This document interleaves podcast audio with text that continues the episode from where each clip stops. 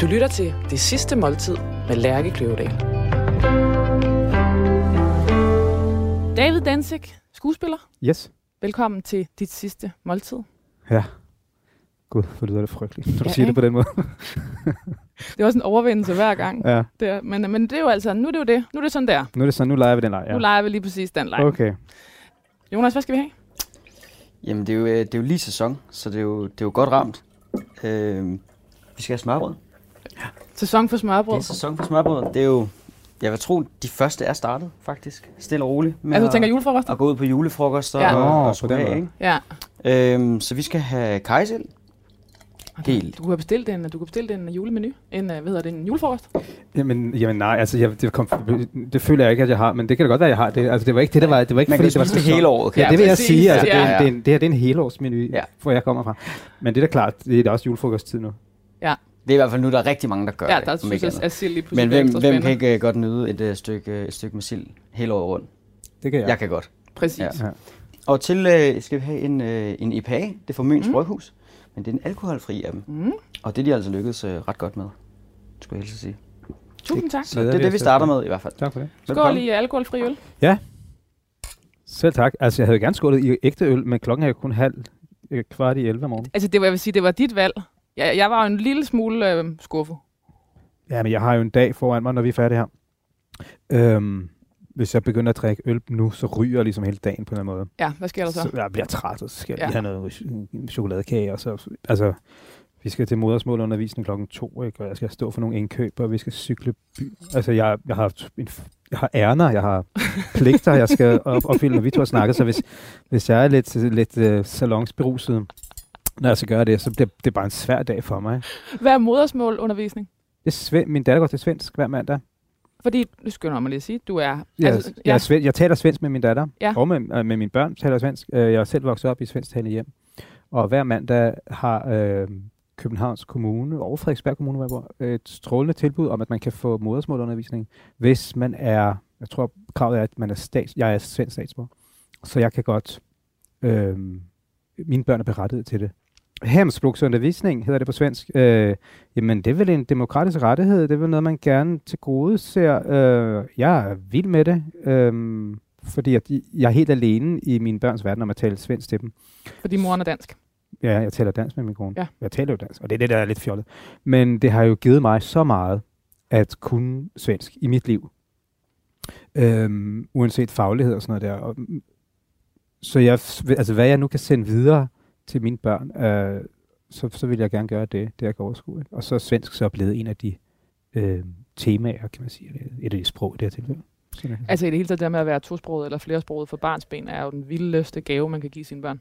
Ja, jeg synes det. Ikke? Jeg synes, jo, jo, altså, det åbner jo verden op fuldstændig. Altså for mit vedkommende, jeg havde boet i Danmark i 24 år, da jeg kom ind på teaterskolen i Sverige i 99, hvor jeg havde en morfar, som var meget gammel, øh, der boede, og, og en tante var der vist. Og lige pludselig, så var jeg jo så, øh, altså jeg kunne genopfinde mig selv, da jeg så flyttede til Sverige.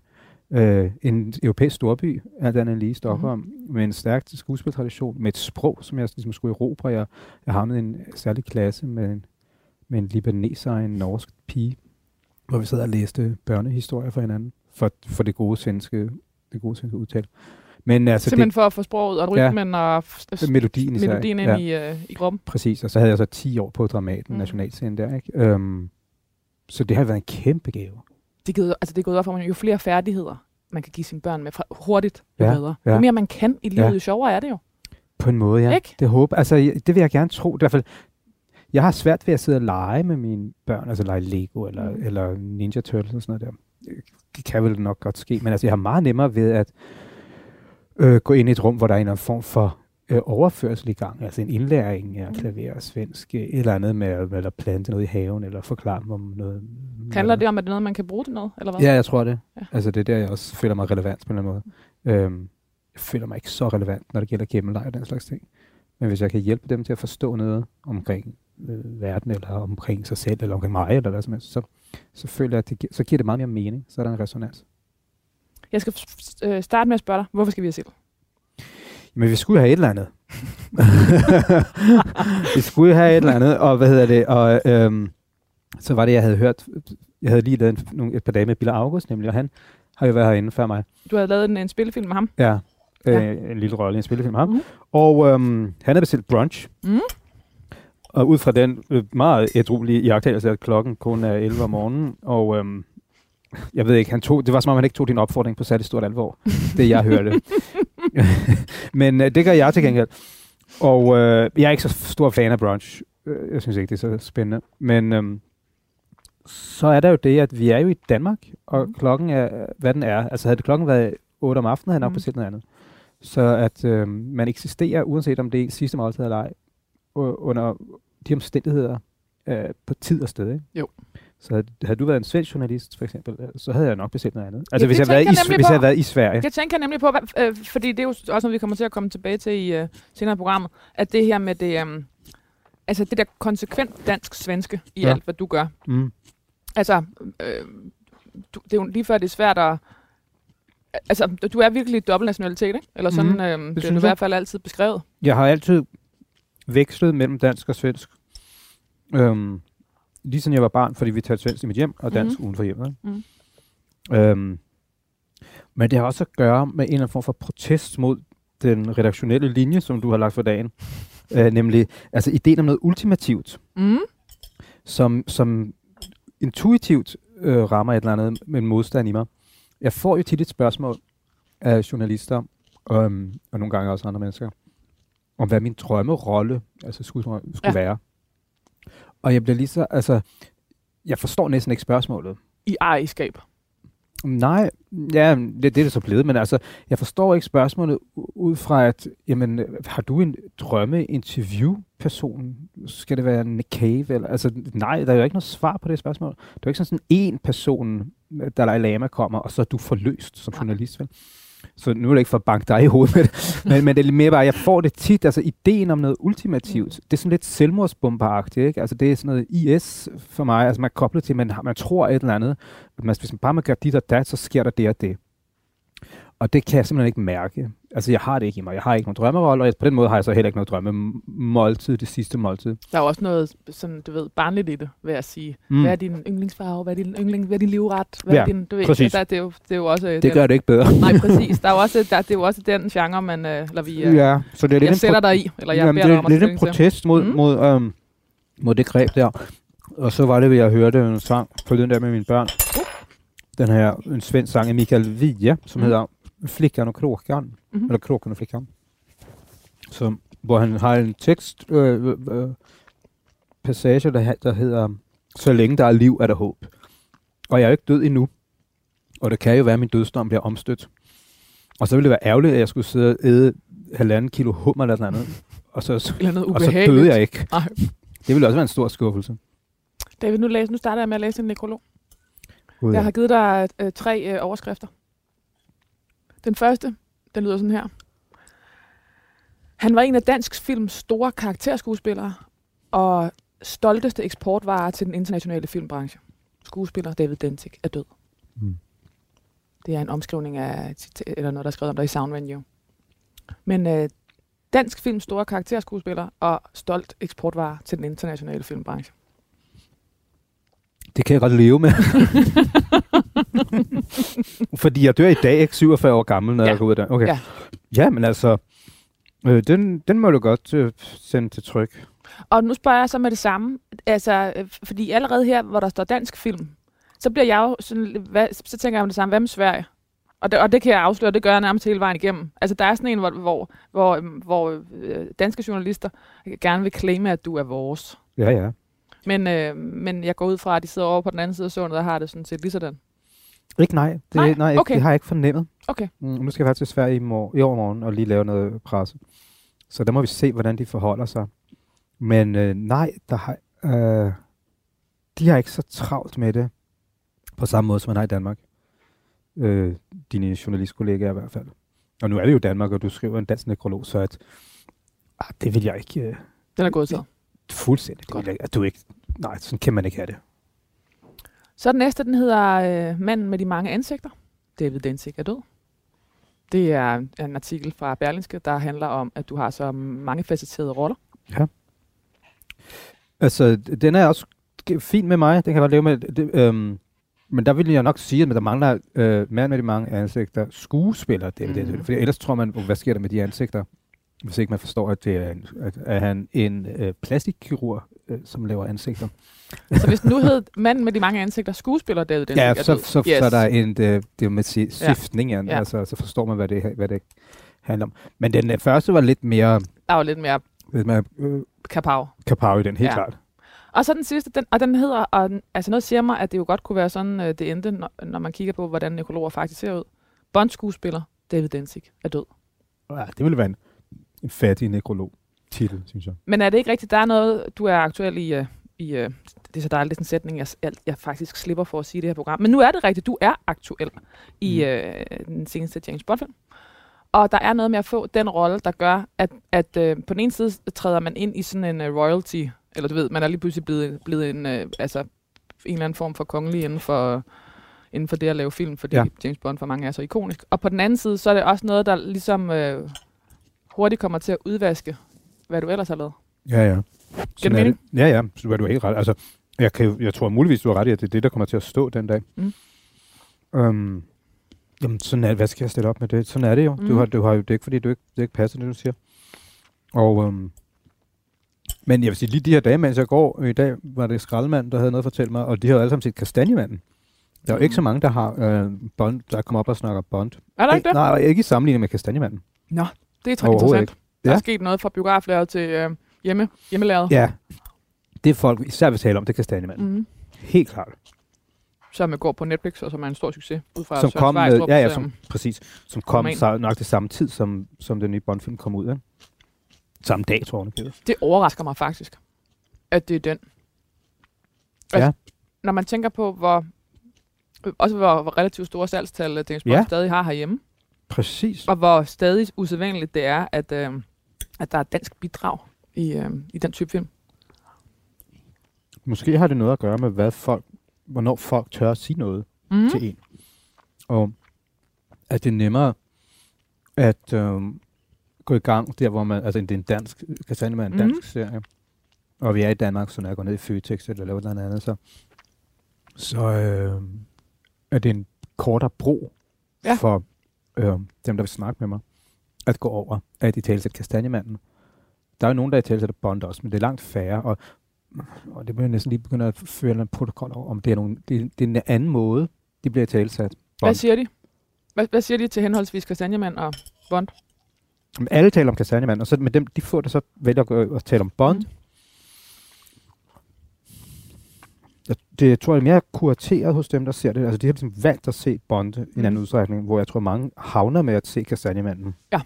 Fordi kollegaerne har set den eller et eller andet. Ja, det er to- vidderligt talk of the town. Jamen, det er mere, det er mere det tilhører alle Kastanjemanden Ja. på en anden måde, end Bond gør. Ja. Ja, af en eller anden grund. Så, Det er jo også noget med, at det, det er nært derhjemme i sofaen. jamen, fuldstændig. Fu- og, det, og der er så meget af det. Um, og den påvirker folk, folk, der ser den, bliver meget bange. Også Altså, mig. Ja, og, også nej. Præcis, fordi det er jo det, den kan, Ja. eller skal, eller gør, Ja. ikke? Så den har Hvad siger også... folk til dig på, med Kastanjemand? Og øh, fandme uhyggelig, mand. Eller, eller, eller, eller, eller en god... Øh, eller sådan noget. Det er lidt... Um, godt spillet, Mm. mm. kan jeg også sige. Um, ja, det er ret basic. Ja. Um, det er det. Og det, men det er også, jeg er stort set glad for det hver eneste gang. Ikke? Og med Bond, der er det mere noget med... Jamen, der kommer de op. Hvem fanden var det der? Jo, det var nogle naboer, der sagde... Jamen, de ville så tale om filmen mere. Okay, De pakker det ind i, i en længere formulering, nogle større overvejelser, nogle, nogle større formu- øh, og så taler de om, hvad de så mere i Bond-filmen, udover mig. Og der er vi gået ret meget at se på. Og der sker nogle ting i den Bond-film, som, som gør den særlig. Øhm, det bliver en stor snak, en stor snak om ikke at plot spoiler. præcis, men, men det kan de jo så godt gøre, Ja. ja. når vi møder på gaden, men så fortæller de om nogle andre skuespil, som de synes var gode, eller et forløb, som de synes var mindre godt, eller et forløb, som de synes var skidespændende. Øhm, men det er mere elaboreret, når de, når de taler om det. Det er mere, um, der er lagt mere tanker i det. Det er ikke bare sådan reaktivt i forhold til, at de ser mig på gaden. Der er også ligesom, øhm, ja, de formidler en, en, en, lidt, en lidt mere fordybet oplevelse, af mit indtryk. Det er jo også alt andet lige tit det, spillefilmen gør. Man vælger det jo til på en anden måde. Jamen, det er jo det, lidt det, jeg Ja. fisker efter, altså, Ja. ja. uden at banke nogen som helst i hovedet Mm. med den konstatering. Så er det lidt det også, Ja. ja. det, altså det publikum i, Man, ja. er mere verbal omkring det, det, det man, kan godt, undskyld, man kan godt tage en, man kan godt tage en, øh, en, en, en lur 10 minutter undervejs i en tv-serie. Lige meget, hvor god tv-serien er. Og Ja, ja. Det, det, er alt andet. det gør man ikke på samme måde, når man nu har betalt 250 kroner for en billet. Nej, præcis. præcis. Eller hvad det efterhånden koster. Ja, ja, og så er der jo ting i Bond-filmen, som er større end mig eller min rolle, eller skal sige. Okay, men øh, alle tre, øh, jeg hører på dig, alle tre øh, overskrifter kan ligesom godtages. Ja, ja, jeg er jo død, så hvad skal jeg gøre? Og jo, Men, jo, jo, men jeg havde en favorit. Ja. Og så havde jeg en ikke-favorit. ja, det var det med, præcis. Nu giver jeg dig lige et, øh, nu læser jeg lige en, en ordentlig chunk op her, så, øh, hvor jeg kommer til at name drop, droppe helt voldsomt meget. En... Okay. David Densig var øh, en af de mest efterspurgte skuespillere i Skandinavien. Han var med i over 100 produktioner, som du selv lige siger. Det er, det, det er virkelig, virkelig, virkelig mange produktioner. Ja, det er virkelig mange gode. Jamen, jeg, jeg øh, øh, tænkte lige på det på vej på cyklen herind. Altså, du er, hvad er du? 47, 47. er 47. lige blevet 47. Og du kom ind på Teaterhøjskolen, i, da Øh. du var 25. Ja, 4-5, ja, præcis. Altså, altså selv, selv når man, du ved, det er virkelig mange produktioner om året. Ja, synthesizer. Jamen, jeg har, altså, nu er der, jeg tror også, nu er jeg blevet far og sådan noget der, og, så nu er der en anden kadence i det, men jeg har nok snittet i hvert fald 300 optagelser om dagen, på, om året, på, på øhm, alt fra 5 til 20 forskellige produktioner, ikke? Fløjet fra sæt til sæt, altså Og, har, og du har lavet teater ved siden af? præcis. Jeg fik også, øh, jeg fik flidstipendiet på Dramaten, da jeg var elev på teaterskolen. Det vil sige, at jeg var den skuespiller på Dramaten, der spillede flest forestillinger af hele ensemblet. Hvad der ikke indgår i den beskrivelse, var jeg også tog min skuespilleruddannelse samtidig. Så det var en hård tid, hvor jeg spillede, jeg spillede 140 forestillinger, plus at jeg gik på andet år eller tredje år. Ikke? Og, og jeg synes, det var fantastisk spændende at arbejde så meget. Øh, og det var alt, hvad jeg gjorde, og det var alt, hvad jeg havde. I lange perioder havde jeg ikke noget hjem. Jeg havde Lad mig lige øh, holde, hvad og lige nu du giver, Ja. læser lige en ordentlig, og så kommer vi tilbage til alle de her ting. David Densig var en af de mest efterspurgte skuespillere i Skandinavien. Han var med i over 100 produktioner, øh, og han arbejdede sammen med en lang række af verdens største instruktører. Han arbejdede med Steven Spielberg i War Horse, med David, David Fincher i The Girl with the Dragon Tattoo, og med Thomas Alfredson i Damekonge Espion. Han spillede med i The Homesman, instrueret af Tommy Lee Jones. Han var Mikhail Gorbachev i øh, HBO's storsucces Chernobyl. Han spillede over for Nicole Kidman i tv-serien Top of the Lake, China Girl. Han havde hovedrollen i Anders Thomas Jensens Mænd og Høns sammen med Mads Mikkelsen. Han var den pågående psykiater Anders Assing øh, i DR's søndagsserie Lykke. Spillede transseksuel Veronica over for Trine Dyrholm i en soap. Og over for Johnny Depp og Robert Pattinson i filmen Waiting for the Barbarians. Og senest var han retsmedicineren i Søren Svejstrups Netflix-succes Kastanjemanden, og fulgte der, derved i fodsporene på Mads Mikkelsen, Jesper Christensen og Ulrik Thomsen, som skurk i verdens største og dyreste filmproduktion. Den 2 milliarder dyre og 25. James Bond-film no, no Time to Die, hvor David, David Densig spillede den russiske videnskabsmand Valdo Obrochev. Obrochev, Obrochev. Obruchev. Okay. Det er jo helt sindssygt at begynde at læse ind på dig. Ja, ja. Altså, nu har- snakker vi lige om, om altså, volumen, altså, hvor, altså mængden før, Ja, men også øh, forskelligheden i rollerne, og, og altså niveauet. ja og nu har du helt udladt hele mit svenske CV. Se nu der. Ja, der er jo lige så meget. Og nu, nu sta- startede du, øh, eller start, du startede programmet med at sige, at, øh, at, du, at øh, det- lader lige at skulle vælge sit sidste måltid, og den rolle, man allerhelst vil have. Men jeg bliver alligevel nødt til at spørge dig, er der, hvis det nu er dit eftermæl, Ja. ja. er der så nogle roller, der virkelig mangler? Mangler. Ja, er der Men noget, der er muligvis du... nogle teaterroller, som Ja. du ikke har fået med, men de har jo især været i Sverige. Ja, men jeg mener mere, er der, er der sådan et, øh, er der, er der nogen, du simpelthen ikke vil gå i graven med, ikke at være, have nævnt i en nekrolog, eller få fremhævet i en nekrolog? Men nu er vi jo i Danmark, men jeg lavede en serie, eller jeg hed Lasermand ja. I Sverige i 05, nogenlunde samtidig som jeg lavede en soap, som var en helt afgørende arbejde for mig. Jeg var Lasermanden, som var en rigtig historie. øh, Efter Palmemordet i Sverige, 3-4 år efter det, så var der en, øhm, en bølge af skyderier mod indvandrere. Og det var øh, tilfældige indvandrere, der gik på gaden. Og øh, det viste sig efter et tid, at dem, som overlevede øh, de skyderier, de havde set en rød prik danse rundt på det, der senere blev offeret. Altså en laserprik. Han blev så kendt for lasermanden. Der, han nåede at skyde 11-12 mennesker, og nu er han lige blevet dømt for et 13. mord i Tyskland også.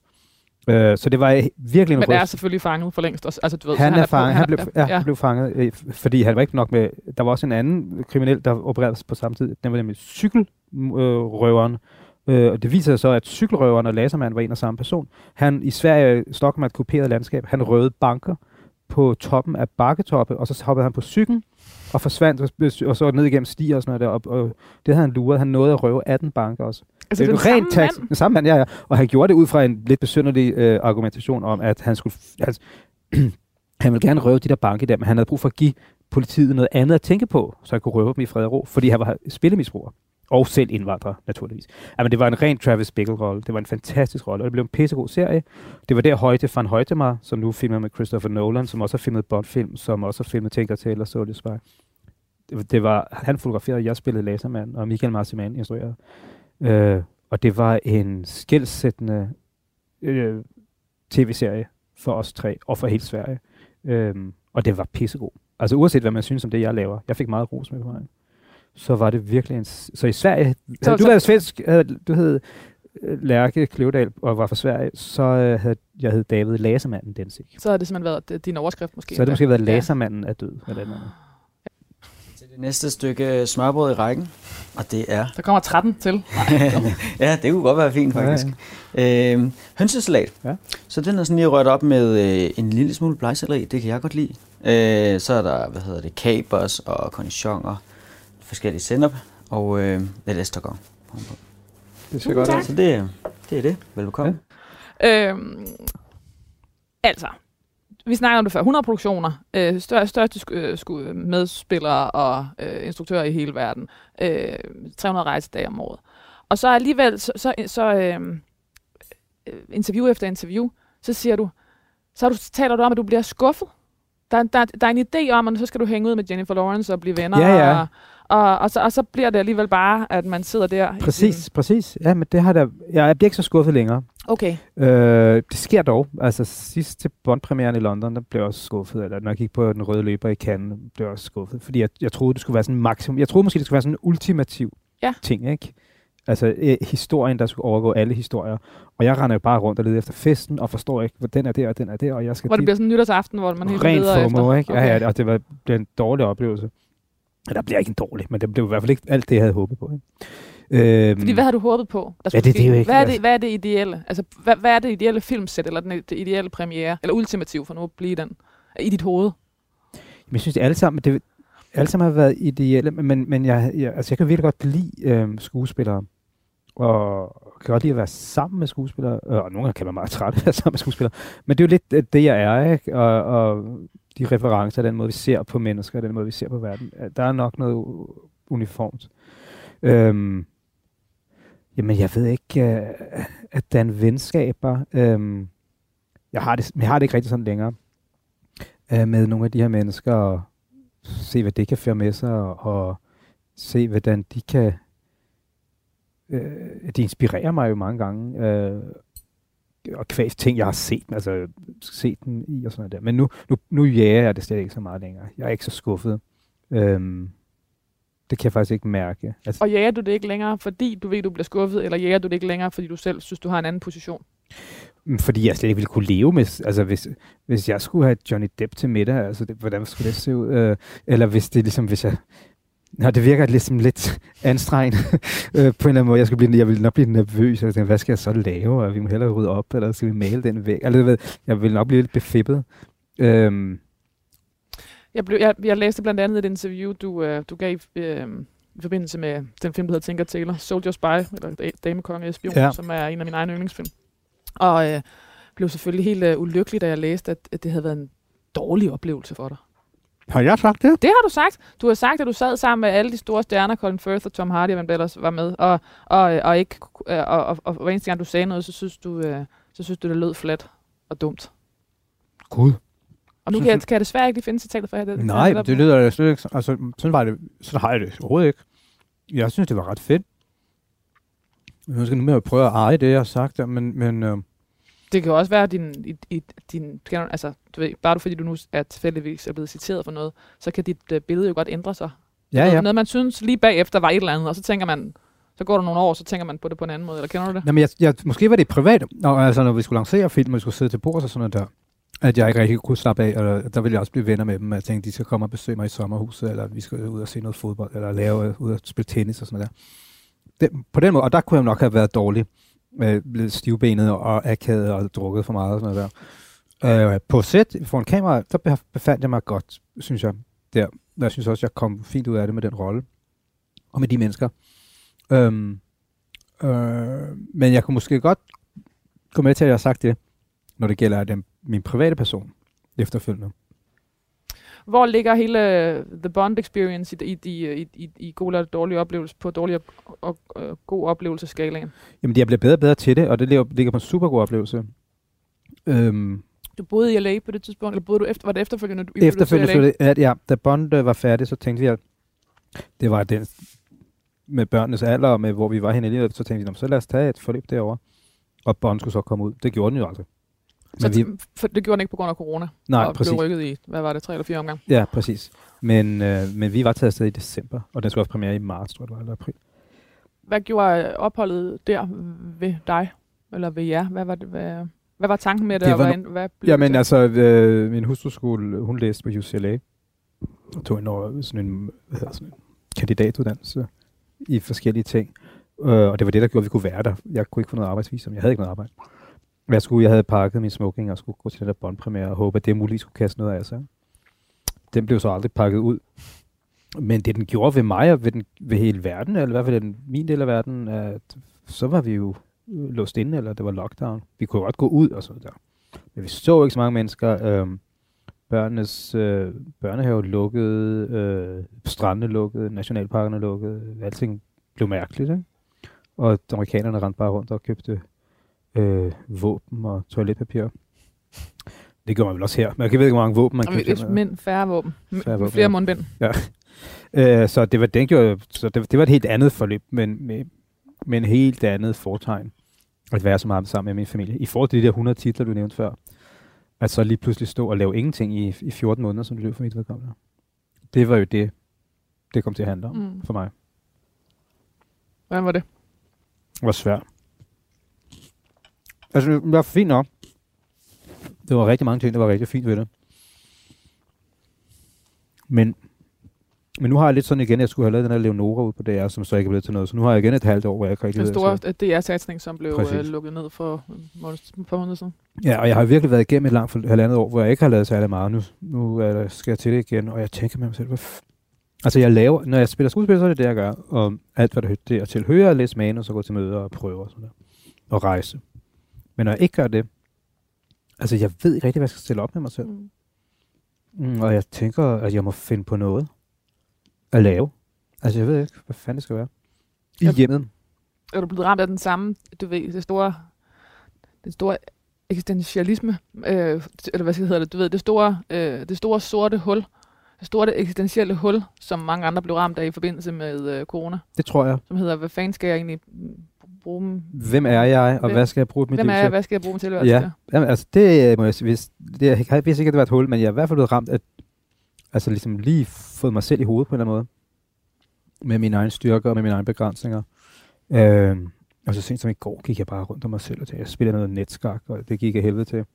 Og det føles heller ikke sundt. Altså, det, når jeg savner, helt klart, øh, Og så også fordi du jo på godt og ondt har, vidderligt har hele verden som din arbejdsplads. Mm. Ja, det, det er mærkeligt at finde, altså at finde en balance i det der, og at finde ro i det der. Og især øh, efter jeg blev forældre, men også selv før det. Det vil jeg sige er den helt store udfordring for mig. Og jeg tror muligvis, det er for rigtig mange mennesker. Altså balancen mellem arbejdslivet og familielivet. Øhm, men den, øh, den finder aldrig et leje rigtigt. Den balance, føler jeg. Den tipper altid eller for meget i en, en retning. Fordi du kommer til at fordybe dig for, for Ja, fordi tungt i det ene og det kalender, andet. kalender bliver sådan. Nu Ja. lige nu tipper den rigtig meget ind i familielivet, og så Mhm. kan det være, at øh, når vi er færdige her, der ligger en sms eller et opkald om det et er simpelthen sådan, dit arbejdsliv er. At, en, at, at, at der hele tiden kan være et eller andet. Nærmest Ja. fra dag til dag. Præcis, projekterne kommer jo Ja. ud fra den blå, men, men så kan det være, at vi starter til januar, eller starter til marts, eller et eller andet. Men øh, så, er det, så snart, at der bliver lukket en aftale omkring noget, så er der en anden ro, der lægger sig. Mm. Så ved man, at okay, så har vi syv uger her sammen, før jeg skal til at pakke en stor kuffert, og vi kun ses i weekenderne, eller jeg kommer hjem en gang. Eller sådan. Ja, det er sådan, det ser ud. Er det stadig sådan, at du, at du synes, det, altså, øh, at, at, at det kunne være rart, rart at vælge lidt mere selv? Altså få så mange tilbud, at det var dig, der kunne bestemme, hvornår du skulle.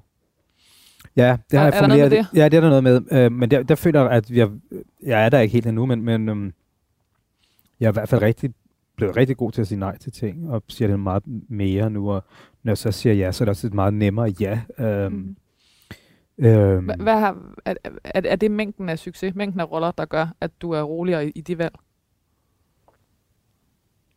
Jamen, det, jamen der, er fordi, jeg, jeg, der kommer faktisk nogle jobs indimellem, jeg gerne vil lave. Øhm, ikke altid dem, jeg havde håbet på, men så kommer der noget andet, der minder lidt om det og sådan noget der. Øhm, og så længe de bliver ved med at komme, altså især på engelsk, kan jeg sige, så er det ligesom, så er det nemmere at sige nej til noget, som jeg muligvis har sagt ja til for 10 år siden. David Densig var, hvad man kalder en karakterskuespiller. Oven i købet øh, en af Europas bedste, hvis man skulle tro, en filmskribent fra det amerikanske blad Variety.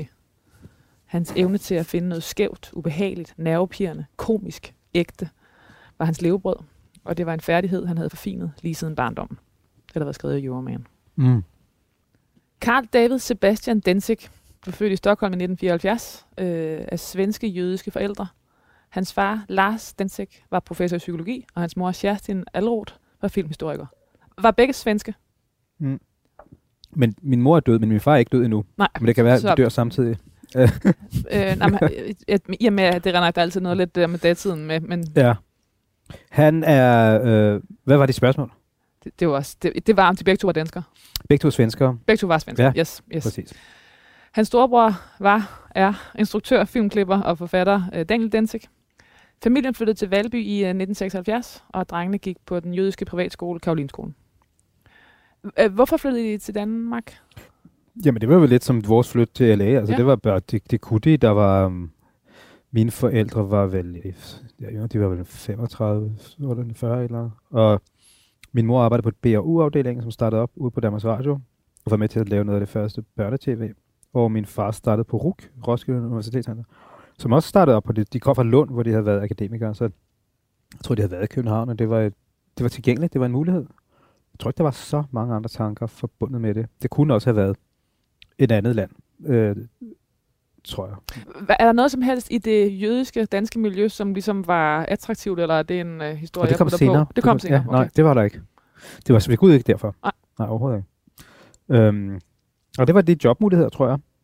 Progressive arbejdspladser, som passede de to akademikere. Øhm, og jeg tror, det var spændende. Altså lidt sådan den udlængsel, mm. Jeg selv har nævnt, det er spændende at komme et andet sted hen, spændende at bo og, og prøve noget nyt. Gode arbejdsvilkår, tror jeg, det havde. Hvad var det for en... Øh, altså, jeg, jeg er lidt forvirret over, hvor meget det jødiske øh, øh, fylder og har fyldt. Eller, jeg, eller ikke forvirret, ja. Jeg var ikke klar over det. Nej. Er det en stor del af din identitet?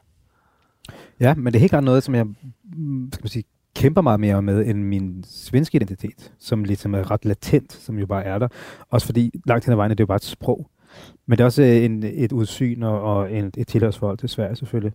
Men det jødiske er det langt mere kompliceret, for det er noget, der skal arbejdes meget mere på, føler jeg. Hvordan jeg det? skal. Jamen altså, hvis ikke jeg...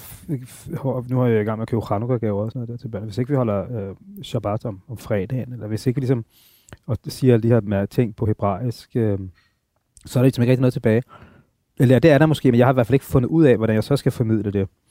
Så det er bundet op på nogle, nogle, lidt, nogle religiøse øh, ritualer, som jeg har svære og svære ved at forlige mig med. Fordi al religiøsitet efterhånden klinger falsk i mine ører. Eller, jeg kan simpelthen ikke mærke det. Hvor troende var øh, i, i din barndom? Altså, hvor meget fyldte det? Jeg tror, ingen har været troende på noget Nej, tidspunkt. Okay. Øh, Men I blev alligevel sat på øh, jødisk? Karolinsk- ja, ja. på Karolinsk Og det er sådan, det er. Man kan også gå på en, mine børn går på en øh, kristen øh, friskole, Okay. men der er jo ikke, jeg tror ikke, de for andre forældre er særlig troende der heller. Det er jo bare en måde, altså det er en meget fin skole, den jødiske skole, øh, og det er friskolen sådan set også. Øhm, man får jo bare ret lukket, øh, det er en ret sikker, øh, øh, tryg skoletid. Er du, øh, er du identitetsforvirret? Ja, ja, helt klart. Men det synes jeg, det er muligvis noget grundlæggende ret jødisk at være det. For det tror jeg rigtig mange har været, øh, danske fremtrædende jøder, øh, gennem alle årene, i forhold til, at man møder partnere, som ikke er jødiske. Er, det, er Øh, din hustru... Øh, Hun er ikke jødisk. Hun er ikke nej, jøde, nej. Det har ikke været vigtigt nok Nej. for mig. Øhm, så jo, øh, ident- helt klart identitets, eller identitetsfleksibel, vil jeg også hellere sige. Godt Øhm, begreb. Ja, Altså is- især dit, uh, dit uh, job taget i betragtning. ja, ja det ligger, går meget godt hånd i hånd. Så det kan jo ret være, det kan jo være et ret grundlæggende jødisk øh, udsyn, det Men at også, være øhm, i evig dialog med sin, sin arv. Men der er også, altså at det der med fleksibel er i virkeligheden er jo et skide godt ord i forhold til øh, at være forvirret eller i, i krise. Altså for der er også noget med den der øh, ønske om, eller lethed ved, og, og jeg ved godt, det, det, det er meget, det, det bliver lidt tykt, når jeg også skal tage dit fag ind over, fordi det er jo dit job, og du skal Ja. op ind og ud af forskellige identiteter, men også den der, øh, jeg ved ikke, om jeg skal kalde det multikulturelle, men i hvert fald den der åbenhed omkring at, at rejse og tage din familie med. Ja, Øhm, øh, øh, jeg kan jo se en masse vidunderlige frisættende ting ved det, men jeg kan også se en, øh, hvis, hvis jeg prøver at forestille mig, hvordan øh, øh, en enorm forvirring, eller en enorm øh, mangel på forankring, eller øh, at, øh, ja, men der er helt klart noget rodløst, tror jeg. Øh, en mangel på fang. Jamen, altså, og det vil jeg vel lige sige i forhold til kajs eller hønsesalat. Altså, det er jo også en følelse af, at jeg er lidt på besøg. mm. Altså, det er jo ikke min Mhm. mad, øh, føler jeg. Øh, og det ville det heller ikke være, hvis jeg skulle bestille noget stærkt jødisk, øh, øh, eller, eller svensk for den sags skyld. Altså, det er jo hele tiden følelsen af, at når man nu vil her, og her spiser man kajsild og hønsesalat, og det er sgu meget spændende, og det smager fint. Men der er aldrig noget, som er ligesom som er så forankret nej, i mig. Øh, det er helt klart følelsen af at se på alting udefra. Øh, Se på, se på alting som, at når sådan gør de, eller sådan gør man her. Øhm, og det er sgu ikke, fordi jeg tænker mig selv som, som jødisk, men, men det er sådan, jeg har det. Øh, at, altså, når vi, jeg synes, det er lige morsomt hver gang, vi skal op. Min kone har en gammel farfar på 96, hvor man synger sådan nogle øh, lejlighedssange. Altså, det synes jeg er noget af det vildeste, der findes. Eller vi var til et bryllup, for hvor, man også, hvor der var nogen, der havde skrevet en sangtekst til brudeparret. Eller jeg ved ikke, hvor, ja, det var også hvorfor, er det, øh, hvorfor er det vildt? Jamen, det gør jeg aldrig stødt på andre steder end i Danmark. Ja, det gør man jo i Danmark. Mhm. Mm-hmm. Det synes man er Mhm. mm-hmm. sjovt. Men det er jo en ret syre ting at gøre. Øh, at sidde Altså fordi du synes, de er grove, eller sjove? Nej, det, eller, men det, det er et kulturelle fænomen. Ja, ja, Ja. ja. At, at, at lave lejlighedssange, ja. synes jeg er en, en sjov, Mm. lidt knaldet måde at gøre det på. Og for, for, også det der med en kagemand, når man skal have vinerbrød med lakridser på. Altså, det er jo også helt godnat. Øh, altså, det er jo sådan noget, som jeg virkelig tænker, wow. Det er altså, der føler mig slet ikke som en del af det. Øh, Lidt petit furs. hallo? Hallo. Det der, det er ikke bare en enkelt, Nå, det er lige Nej, men altså. Når nu er det ens øh, sidste dag, ikke? Så, så må der godt være lidt at vælge imellem. Præcis. Jeg synes, det var en beskeden servering. En lille petit four. Det var en meget stor flødebold, og så var Og, og foran der står en chokoladeforretning. Der står en chokoladeforretning. Der er en med solbær, der er en med lidt øh, pistache, og der er en med praliné, og så en flødebolle, som sagt. Og så øh, skal vi have noget, som jeg ikke vidste, hvad var. Så det var jeg altså nødt til at research på. Og det er en, en tude cortado. Altså, kommer du ikke på Vesterbro? Jeg har faktisk boet ovenpå Rikos på Vesterbro, Okay. På Istegade. Som var dem, der introducerede som var begrebet. den, der introducerede Ja. begrebet. Øh, så jeg ved ikke, hvorfor det gået forbi min næse, jeg ikke vidste, hvad det var. Men øh, simpelthen en cortado, hvor der er rigtig mange, der er kommet ind og sagt, kan jeg ikke få den lidt tyndere? Ja. Og alle de her navne i kaffe, det er jo bare i forhold til, hvor meget mælk er der i forhold til Ja, ja. kaffe.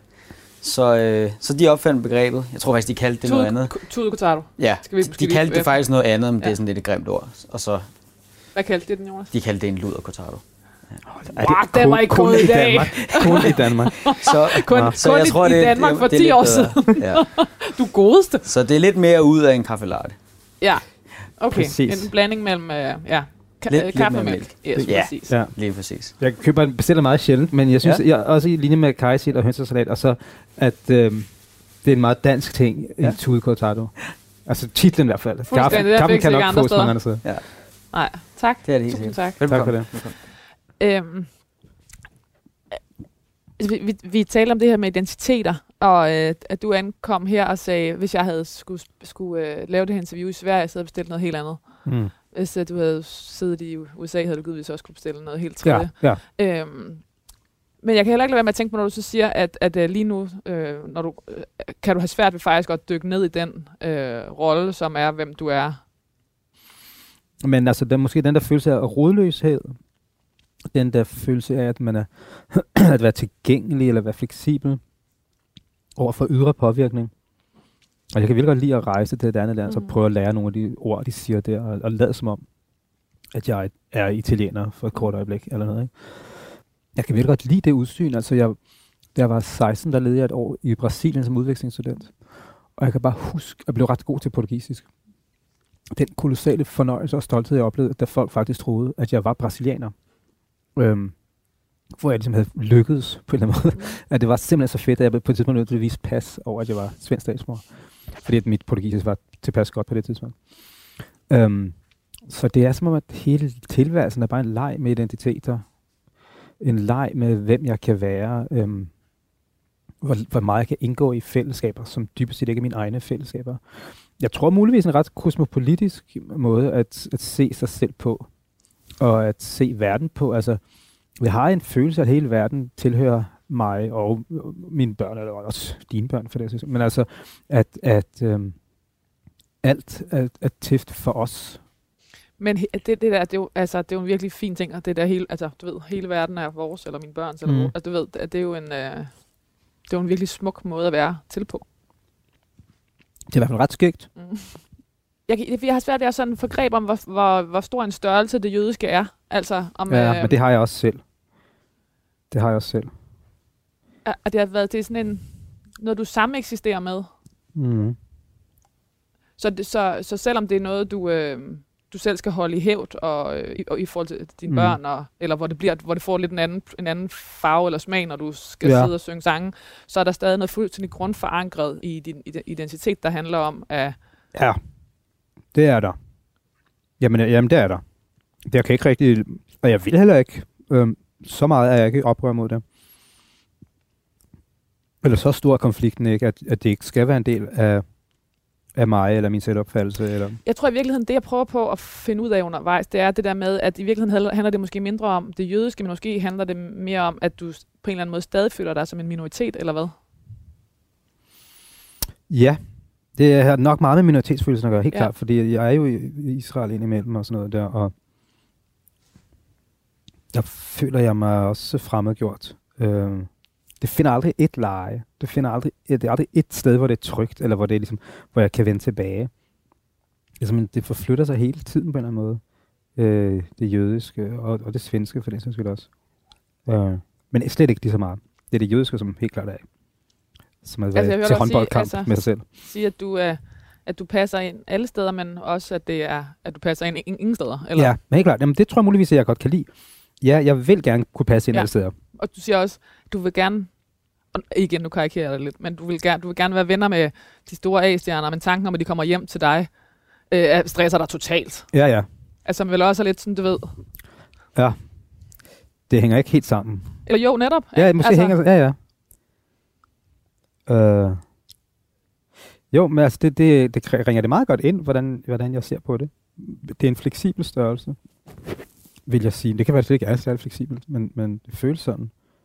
Øhm, men det at have muligheden at kunne være hvor som helst, og med hvem som helst, og kunne have en plads i det, det, det skal man sige, hvad skal man sige, det, det, det tænder mig i mangel på et bedre ord, men det har jeg lyst til at kunne. At eje den kompetence. Oprindeligt ville David Densig være antropolog. Præcis, og det er jo lidt igen det, som jeg snakker om.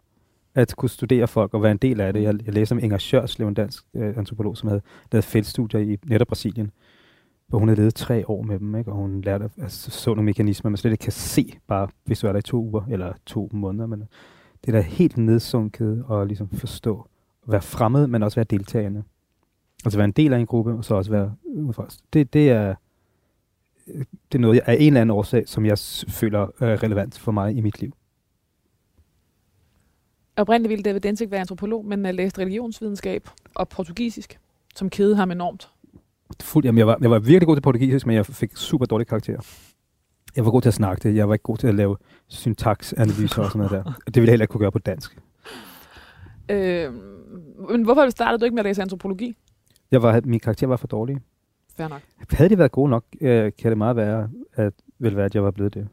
Men i, i virkeligheden har det været det, der har været adgangen til at være skuespiller? Øh, eller hvad? Altså, og, øh, Jeg tror, det er interessen for det Ja. fremmede, eller altså den, den positive interesse, den nysgerrige interesse i at, forstå, hvordan man arbejder ude på Danmarks Radio. Mm. Hvorfor det går, som det går derude. Eller hvordan man lever som, som øh, øh, candomblé-præst i Nordøst-Brasilien. Eller hvordan man... Ja, det, jeg synes, det er spændende.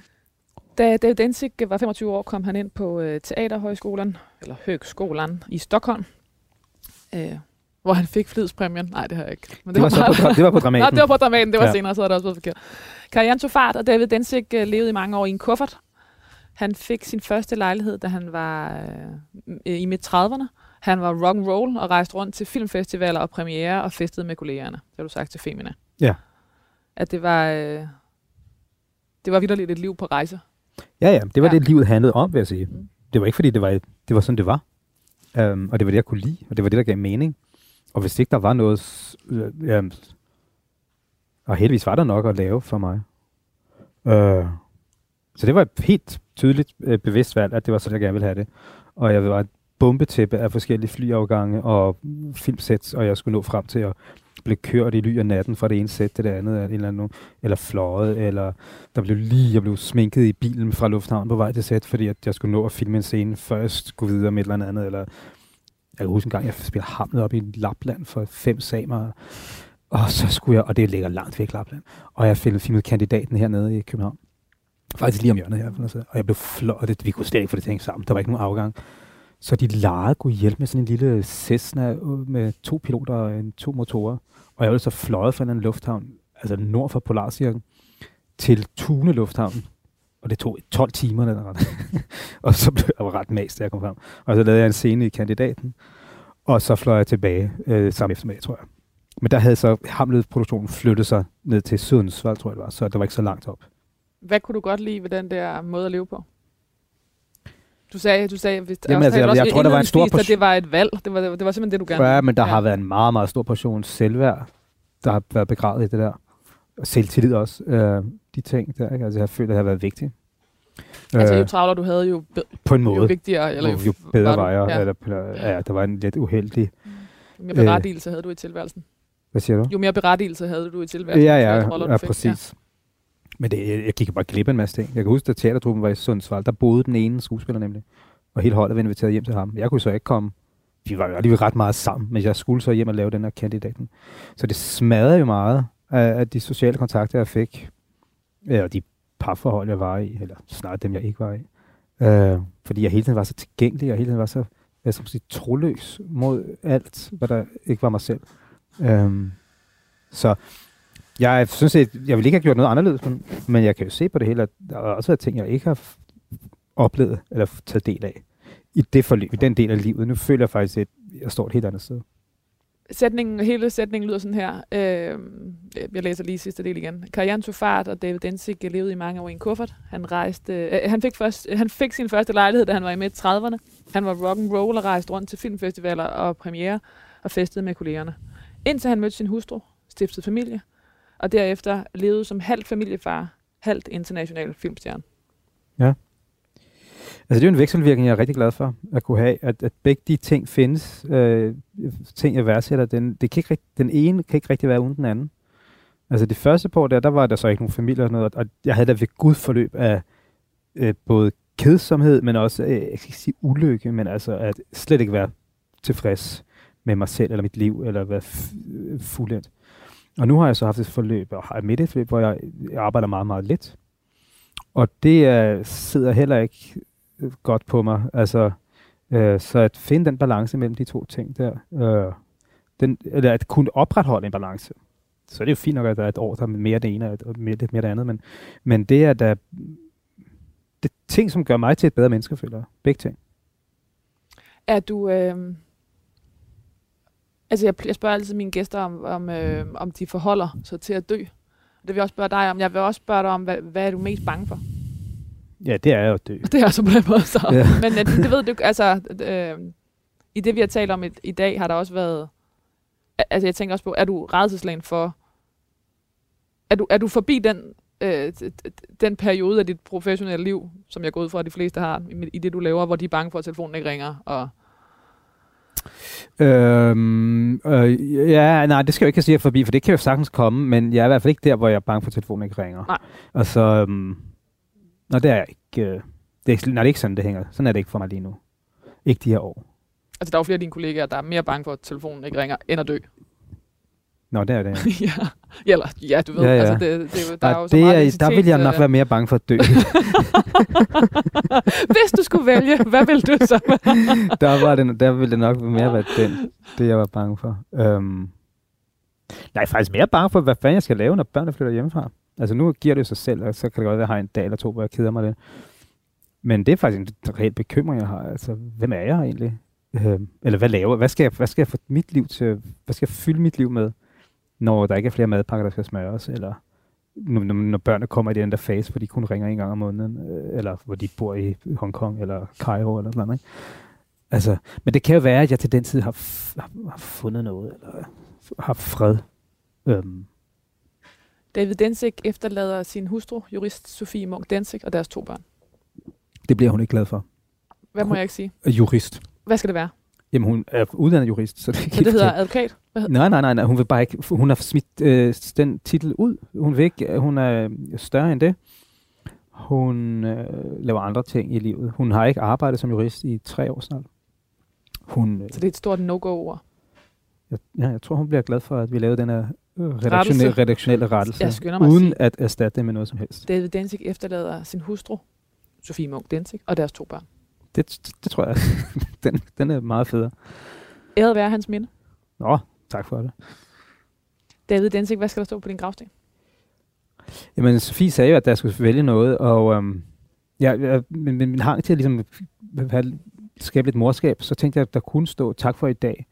For det, altså det, it's a wrap, siger man på engelsk. Mm. Det fylder jo meget mit liv, og det er jo det er en besked på sådan en dagsbesked, hvor der står, vi starter klokken 7, og så er der frokost klokken 12.30, og så er der tak for i Det er det, dag. der står på dine Tak, så tak for i dag. Når, du, når du laver film. Ja, så tak for i dag er, er ikke bare tak for i dag, det er også en, det er noget, man siger. Øh, ligesom man kan sige øh, renteindeks og sådan noget der. Ikke? Nå, men det, det er en fagudtryk simpelthen, ikke? Det kan der også stå. Ja, renteindeks. Øh, eller, men så er der også, der er sådan, til, indtil videre var også der, som jeg synes var ret sjovt. Øh, det var første gang, jeg fik en ansættelse Ja. på Dramaten, sådan noget, til videre anstellning. Og det kan man, altså man kan blive ansat indtil videre. Aha. Har du, siger man ikke det i Danmark? Jo, jo. Det er sådan meget tåget. Ja, det skal jeg love for. Altså det er, Ja. fordi man ikke tør at give en ordentlig ansættelse, Ja. fordi så skylder de til Ja. fagforeninger og pensionsopføring. Så man har en, en til videre anstellning. Så det hedder en, altså en indtil videre ansættelse. Ja, Okay. i Sverige. Altså, jeg vil sige midlertidig på dansk. Ja. En midlertidig ansættelse. Det kunne måske stå midlertidig ansættelse. Ja, da du sagde Men- tak for i dag, så troede jeg, jeg troede, du ville slutte den af med, at der bare skulle stå cut.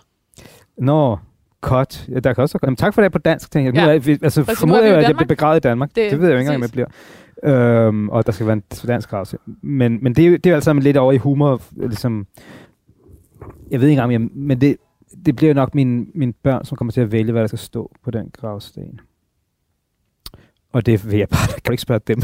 Helst ikke. øh, helst Nej. ikke, nej. Øh, så jeg ved ikke. Jeg, det, er jo, det jeg jo selvfølgelig mener spørgsmålet, det er jo også, hvordan vil du gerne huskes? Jamen altså, hvad plejer, står der ikke, at man er sådan noget lavmand eller skuespiller, vil det så stå i mit tilfælde, ikke? Fordi at ens faglighed på en måde skal gøre sig gældende ind i døden. Men jeg er jo meget mere end bare det. Øhm, det er ikke så... Altså, gravsten og gravsteder er ikke noget. Altså, jeg friede faktisk til min kone på, på, på Sønder, hedder Vestre Kirkegård. Netop fordi, at det var... Øhm, jeg tænkte, man skulle få en ring, ikke? Altså, så, så var det ligesom, ringen var jo det samme som et rejsekort til, til de grave, der var omkring os, ikke? Altså, til døden også skiller, siger man jo. Mm. Hvis man skal tage det nogenlunde alvorligt, så må det jo så være, at den her ring, det er en enkelt billet til, en, til, til den destination, som vi står på. Det rejsekortet, hvor man aldrig skal tjekke ud. Ja, øh, så det var faktisk, det var en tanke med det, øh, som jeg synes faktisk hang meget godt sammen, eller stadigvæk hænger fint sammen. Øh, men men øh, jeg føler ikke, at de til hver tid skal opsøge min krav. Altså i det, i det jødiske er der jo en ret stærk fokus på folk, der har levet før en, og på gravsteder og på, på den slags ting. Øh, men det synes jeg ikke rigtig er så frigørende. Så det synes jeg ikke, de skal nødvendigvis arve. Altså at tage til Auschwitz, eller tage øh, det der med, at man ikke må flytte en jødisk kirkegård. Det er en ret fin tanke. Øh, men den er ikke så cirkulær, ligesom. Den er ikke så... Øh, Bæredygtig. Godt ord. Bæredygtig, identitetsfleksibel, David Densig var, er død. ja, præcis. Bæredygtig skal der bare stå. Bæredygtig skus. David Densig, tusind tak, fordi du vil være gæst i det sidste måltid. Selv tak.